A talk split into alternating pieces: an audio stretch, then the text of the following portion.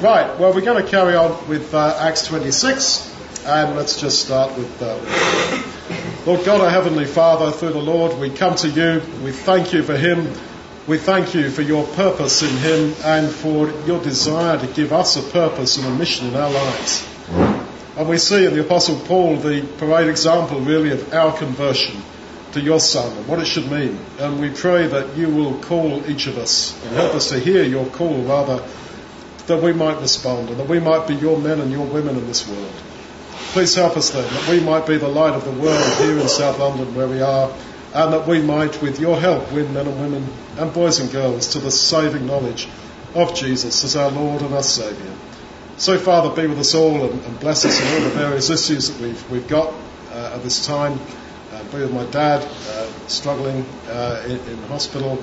We pray that you'll be with us all and be with Karen also, struggling in hospital as well. And bring us all finally at the end of it all to your eternal kingdom for the Lord's sake. Amen. Amen.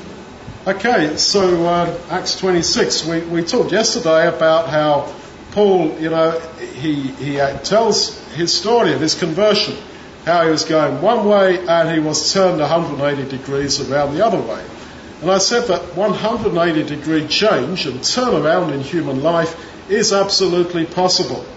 Even if you were the worst sinner, and Paul like presents as the worst guy, he says he tortured Christians unto death. I don't know how, how worse you can get than that. Or even if you didn't do any of the bad stuff, as the world thinks is bad, and you just lived a boring, self-centered little life, some little house proud town mouse here in South London, uh, and you didn't do anything dramatically wrong, but you're wasting your life going the wrong way and just wasting. Yet, those people too, 180 degree change because the Lord Jesus comes into your life. So, picking up at verse um, 15, I said, Paul says, Who are you, Lord? And the Lord said, I'm Jesus, whom you persecute. And I said that, of course, Jesus was not personally persecuted by Paul. He wasn't torturing Jesus himself. He was torturing those who had been baptized into the Lord Jesus. So, when you're baptized into the body of Jesus, you are Him. And all that is done to you, you know, Dottie telling me how some guy nicked her, her freedom pass. Well, that was done to Jesus. That guy nicked a freedom pass off Jesus, actually. Uh, that is really how it is. And the other thing I said was that Paul, or Saul as he was, knew subconsciously, inside himself, all along. He knew this was true. That's why the Lord says it's hard for you to kick against the cattle prod. In other words, in his conscience, he knew that Jesus is true and that all the gospel is real and it is true. And he says, and I said, who are you? Lord. And the Lord said, I'm Jesus. Well, of course he knew that who that voice was. He says, Who are you, Lord? Well, he, he knew it was the Lord, the Lord Jesus. So, we know, and men and women know subconsciously, already, intuitively, that the gospel of Jesus Christ is the only truth. That's why I, I never bother apologizing for it, trying to shore it up, back it up with this, that, or the other um, so-called evidence and science or whatever. No, it doesn't need any of that because people know in their heart that this is true, and we all know it's true. And all there is, as I keep on telling you, all there is for us to do is total surrender. That I totally surrender. Hands up, hands up surrender to His call on human life. So, the Lord says to Paul, verse 16, But arise and stand upon your feet. For to this purpose I have appeared unto you, to appoint you a servant or a slave and a witness, both of the things in which you have seen me and of the things which I will reveal to you. So, Jesus says to him, You're going to be my slave now. And in Romans 6 that we read when we get baptized, Paul talks there about how baptism we change masters. We were slaves of sin. We did whatever our own gut feeling, our own nature, our own devil, Satan, whatever you want to call it, whatever that told us to do. But then we change masters, and now it is Jesus who is our master, telling us what to do. And you know the New Testament's written in Greek, right? And we're reading here an English translation. And that word translated slave or servant, slave it is, not servant. Uh, it literally means uh, one of the um, the slaves who used to row in these great big warships that they had, the uh, Greeks and the Romans. They had all these slaves who were chained to the oars, and their work was just to go backwards and forwards pulling the thing forward. And that's kind of what, that's a picture of what we're doing for Jesus. We are just, we're propelling his work forward.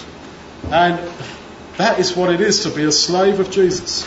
And I'm certainly happy with that. To not be free, between the commas, to do what I want, but to say, no, Lord, I don't want to do what my flesh tells me to do to do this, to do that, to look there, to lust after that, to covet after that. I want to be transformed and I want to be your slave. And I want to do what you want. And that is who he wants. Delivering you, verse 17, from the people of the Jews and from the Gentiles to whom I send you. So it was an almost impossible job to go and take this message to Jews and Gentiles. In the Roman Empire, like the Gentiles, uh, they were in the, uh, in the cult of Caesar worship, and Caesar was Lord. And to go out there and preach that Jesus is Lord was absolutely radical. They were going to go for him, absolutely go for him. And yet, Jesus says, I will save you from all the opposition. And that is how it is. If you really want to be a servant of Jesus, you will be empowered to do it. And that is the point. To open their eyes that they may turn from darkness to light, from the power of Satan, the adversary, to God, to the end they may receive remission, forgiveness of sins, and an inheritance amongst those that are sanctified by faith in me. So we can turn people from darkness to light. Can you imagine how wonderful it would be to give a blind person their sight. Imagine somebody born blind and you say to them, hey, you know what, you can see now. Wow, thank you. Oh, wow, there's a bird. There's a, um, there's a dog. There's a cat. Oh, wow, the sky is blue. Oh, and the, oh, the, and the clouds are white. No concept of colour. Wow, there's people. Oh, wow, the things I've touched I can now see. Imagine that you could do that for somebody. Well, you can. This is how radical it is. To have in our hands the gospel that is the power of transformation. That can transform somebody who's spiritually blind so that they see a totally new world. You see those people walking down the high street doing their Christmas shopping. It's all about money. It's all about, oh, what looks good and oh, that would look cool or that's smart, or I'm going to buy this smart experience for myself, or, or whatever. We're going to this pub for our Christmas bash, and then we're going to go here. Yeah. They're actually blind. They're actually stumbling down that high street blind. They got no one to lead them. They can't see. There is another reality. There is another way to be. Whereas we can open their eyes and they can turn from darkness to light, that they may receive forgiveness of their sins. Wow. Now, most of those people, if you said, hey, do you want forgiveness of sin for your Christmas present? They'd be like, oh, get real. Shut up. No, not interested. But actually, that's the greatest thing. Because we've all got that conscience toward God. You can hide it. You can pretend that it's not being touched. But we all do have it. And you see, that can be changed so that somebody is forgiven. And wow, all that stuff I did that I like not to think about, and all that weakness of character, weakness of personality which I have, is dealt with. Wow. And he says, an inheritance among those that are sanctified by faith in me. You notice there he talks about salvation, but it's a sort of a collective thing. An inheritance, the inheritance is everlasting life in God's kingdom when Jesus comes back an inheritance among those who are sanctified by faith in me. So salvation is personal in one sense that I, Duncan, will live forever. I, the bloke born in Lewisham Hospital who wears glasses and all that, that I will be saved. I will live forever. Yep, there is that, but it is also a reward, a future, an eternity among, among other people, among those that are sanctified by faith in me. So, salvation in that sense is a collective thing. When you're baptized, you're baptized into the body of Jesus. And the body of Jesus is a group of people. The church, if you like. And the church is not, as you know, uh, bricks and mortar. It's not a physical building. We are the church. The church is people, not a physical building. The church is people. We are the church. And so we find a place among others who are also saved. And we all search for community. We may all say, no, no, I'm fed up with people. I just do my own thing. Thank you. Yes, we've all come to that point where we say, I'm, I'm just so fed up with people. I don't trust anybody and I never will do. Just got to do my thing. Yeah, you can, you can try living like that, but it won't work out. You end up a narcissist. You end up someone who's focused on me, me, me all the time. That's also not good. But then we are skeptical about, quite rightly so, about religion, about churches, about denominations, because it always seems to go wrong. You know, the pastor takes off with the choir girl, or ah, they're all about money, or ah, there's some argument in the church, blah blah blah. I know, that's how it is, and that's okay. That's how human beings are. But that is not to say that you and me are the only true believers on this earth. Of course we're not. There are others who are genuine and who genuinely do believe. So, an inheritance among those who are sanctified by faith in me. What does it mean to be sanctified? To be sanctified means to be made holy. Those who are made holy by faith in me, what does that mean? It means that God counts you as if you are righteous. He counts you as if you are clean. But He also starts to work in your life through the Holy Spirit that you receive when you're baptized to make you actually, in reality, clean. And there's nothing like living a clean life. You may say, oh, living a clean life is boring. No. The clean life is a much better life than the dirty life. Absolutely. It's a much better life. It's not that, art is no fun in that. No, it's not a case of what's fun. Taste and see, that's all I can say. To live the straight life, to, to live the good life. Before God and before man. That's the greatest way to go. It absolutely is. So he says, Therefore, O King Agrippa, I was not disobedient to the heavenly vision but declared first to those in Damascus, then in Jerusalem, and throughout all the region of Judea, and also to the Gentiles, that they should repent and turn to God, performing deeds appropriate to their repentance. Well, he says, I was not disobedient to the heavenly vision. Well, yes and no, Paul. He did, um, yeah, he went and preached in Damascus and suffered for it and ran away to Jerusalem. But then after that, he disappeared into Arabia and ended up going back to his hometown in Tarsus. And Barnabas had to go and dig him out and say, come on, Paul, get back on the, on the track. He doesn't mention this here, he does elsewhere, but he doesn't mention it here. And I wondered if, you know, I said before, Paul was a great guy, the best really of all people apart from Jesus, but even he was very weak and here he is on trial for his life, and he's under false accusation that he's blasphemed the temple, and he didn't do that. Um, when you're falsely accused, as we all have been at times, we've all been falsely accused, and then you suddenly rise up very self justifying that I never done nothing wrong, I'm wonderful, I'm an awesome person. And although the thing you're accused of may be false, you can end up failing to see, therefore, that you are all the same a sinner in other ways. I, I suspect that is what's going on here.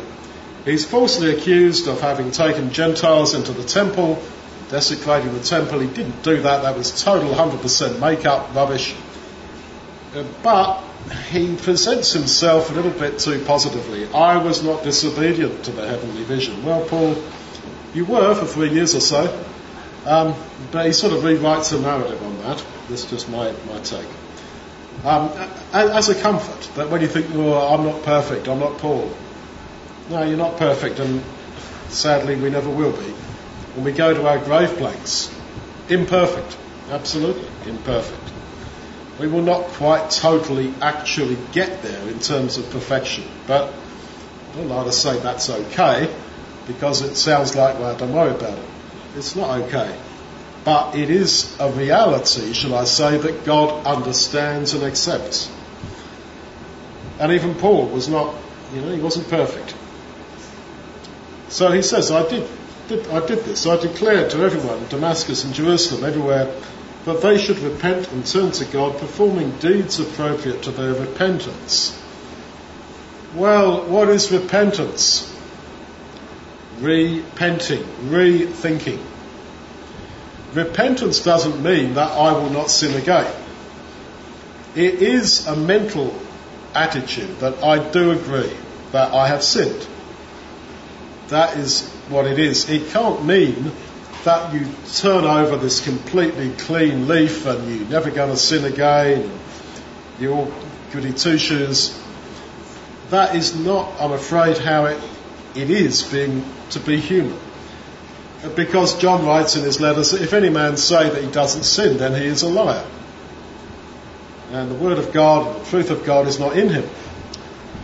On the other hand, you cannot just shrug mentally and say, oh yeah, I'm a sinner and I shall continue. He does say you've got about performing deeds appropriate to their repentance.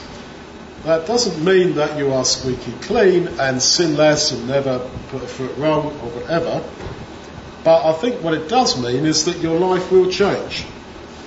That repentance, that mental confession of sin and failure will lead to some change in practice. Absolutely.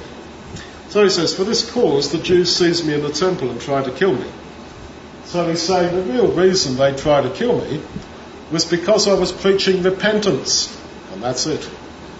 If you tell people directly or indirectly that you need to change, that you're not actually this awesome, wonderful, perf- perfect person, that everyone taps you under the chin and says, oh, you're awesome, oh, you're, you're wonderful. We all know that's rubbish though. I'm not awesome and I'm not so wonderful. Um, but when you, we know that, but a lot of people out there on the high street, they don't know that. If you say that to them, you know what, mate, you're not as awesome and wonderful as you think you are. There's, they get real cranky with you.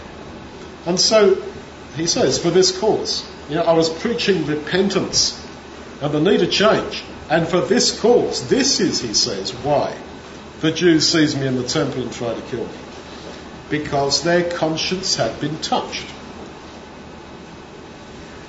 Therefore, he says, having obtained the help that is from God, I stand to this day, testifying both the small and great, saying nothing but what the prophets and Moses said should happen. There he is preaching to Agrippa, to this king, uh, sorry, and to uh, Festus. All these great rulers, and he's standing there in court in the dock. And he stands there. Tradition says he was a small bloke. Um, his face would have had all the signs on it of someone who had been repeatedly beaten up. His nose would have been broken, etc. And he, he, he says, Look, I'm here to this day, right to this moment, testifying, preaching to small, to ordinary people, and to great people like you, O King Agrippa, and you, Festus. So there he is on trial for his life, but he is from the dock, actually preaching to these great men sitting there on their thrones and all the pomp and the power of this life. So he says, I'm just preaching to you and to everybody. Verse 23, that the Christ should suffer, and that by being the first to rise from the dead, he would proclaim light both to the Jewish people and to the Gentiles. So he says that Jesus, through his resurrection, proclaimed light to people. But Paul has just said in uh, verse 18 there, that my job is to open people's eyes and turn them from darkness to light. So my job is to be a light to people. But he says, Jesus, verse 23, after he rose from the dead, he proclaimed light to people. So, Jesus is the light of the world. Jesus said two things. He said, I am the light of the world. And he also said, You are the light of the world. So, this is what it means to be in Christ. That all that is true of him becomes true of me. If he is the light of the world, so am I. If he is the seed of Abraham who will bring blessing on this earth, so am I. If he is, if he has got eternal life, then so will I have. And that's why I love playing that song, because he lives. I will live also. And this is why the Lord says, because I live, you shall live also. This is why I urge you to be baptized into Jesus Christ. Because when you go under the water, that's like death with Jesus. And when you come up out of the water, it's like resurrection and his life becomes yours. As he lives forever, so will you. Well, Festus, who's judging him, says, verse 24, Paul, you're mad. And I love how Paul, standing there in the dock, answers back. He says, I'm not mad. I'm not crazy. But I speak words of truth. In other words, this is the sober truth, what I'm telling you. Don't tell me I'm mad. The king knows of these things. This, these things are not hidden from him. So he's saying, You're just rubbishing me as, as crazy, but I'm telling you that I'm telling you the ultimate truth, and you know that truth. There he is preaching, arguing back what in this country would be called contempt of court. Uh, preaching back at most excellent Festus, as he calls it. And then he t- Paul turns, 27, to the other guy who's judging him, King Agrippa. King Agrippa, he says, Do you believe the prophets? And I guess there was a silence. Because Paul's in the dock, and the, the king is on his great throne. As I say, all the pomp and the power and the glory of this life. And Paul's there, the, the little guy, the prisoner, probably in prison uniform. And he says, Do you believe the prophets? I know you believe. Just like he said to Festus, the things I'm talking about are the words of absolute truth, and you, Festus, oh, what he calls it, most excellent Festus and all that, you know this. 29, he says, and I'll pray to God, I'll pray to God for you. This is contempt of court. This is the, the little guy in the court, in the dock saying, I'm going to pray for you guys, you great king who's judging me. I'll pray to God for you, mate. That you, and not only you, but also all that hear me this day might become as I am, apart from these chains. And you can imagine him showing them, because he, was in chains in the dock. So in other words, I want you to be a Christian. Well, you see there the power of the little guy. And you see how God loves to use the beaten, the small, and the despised in order to witness his truth to those who are mighty. So we're going to take the bread and the cup now that represents the body and the blood of Jesus. And by doing this, we are identifying, we are identifying with him, with his body, with his life. And we're saying yes to him. We're saying, yes, I want to make this identity. Now, above all, you do this when you're being baptized into his death, into his resurrection. But more than that, it's in a life lived. Because, as we've seen, Paul is saying, I, Paul, am the light of the world. I've come to give you light. But Jesus is the light of the world. He's the one who came to give you light. Everything that is true about Jesus becomes true of us. And that is what it is to be, as Paul so often says, in Christ. To be Him to this world. To actually have a mission and a purpose in this life. And man is never better than when he's doing God's work. It doesn't matter if you're unemployed, if you're on disability pension, if you didn't make it in life, it doesn't make any difference. To actually do the Lord's work and to be on His mission This is the greatest achievement. This is the greatest, if you like, career. This is the greatest purpose that any man can have in this world. So let's give thanks. Heavenly Father, we thank you from all our hearts for the symbols of your Son's body and his blood, his life. We willingly identify ourselves with him, that we might live forever with him, and that we might be part of your mission, part of you, part of your purpose, part of your true people. For Jesus' sake. Amen.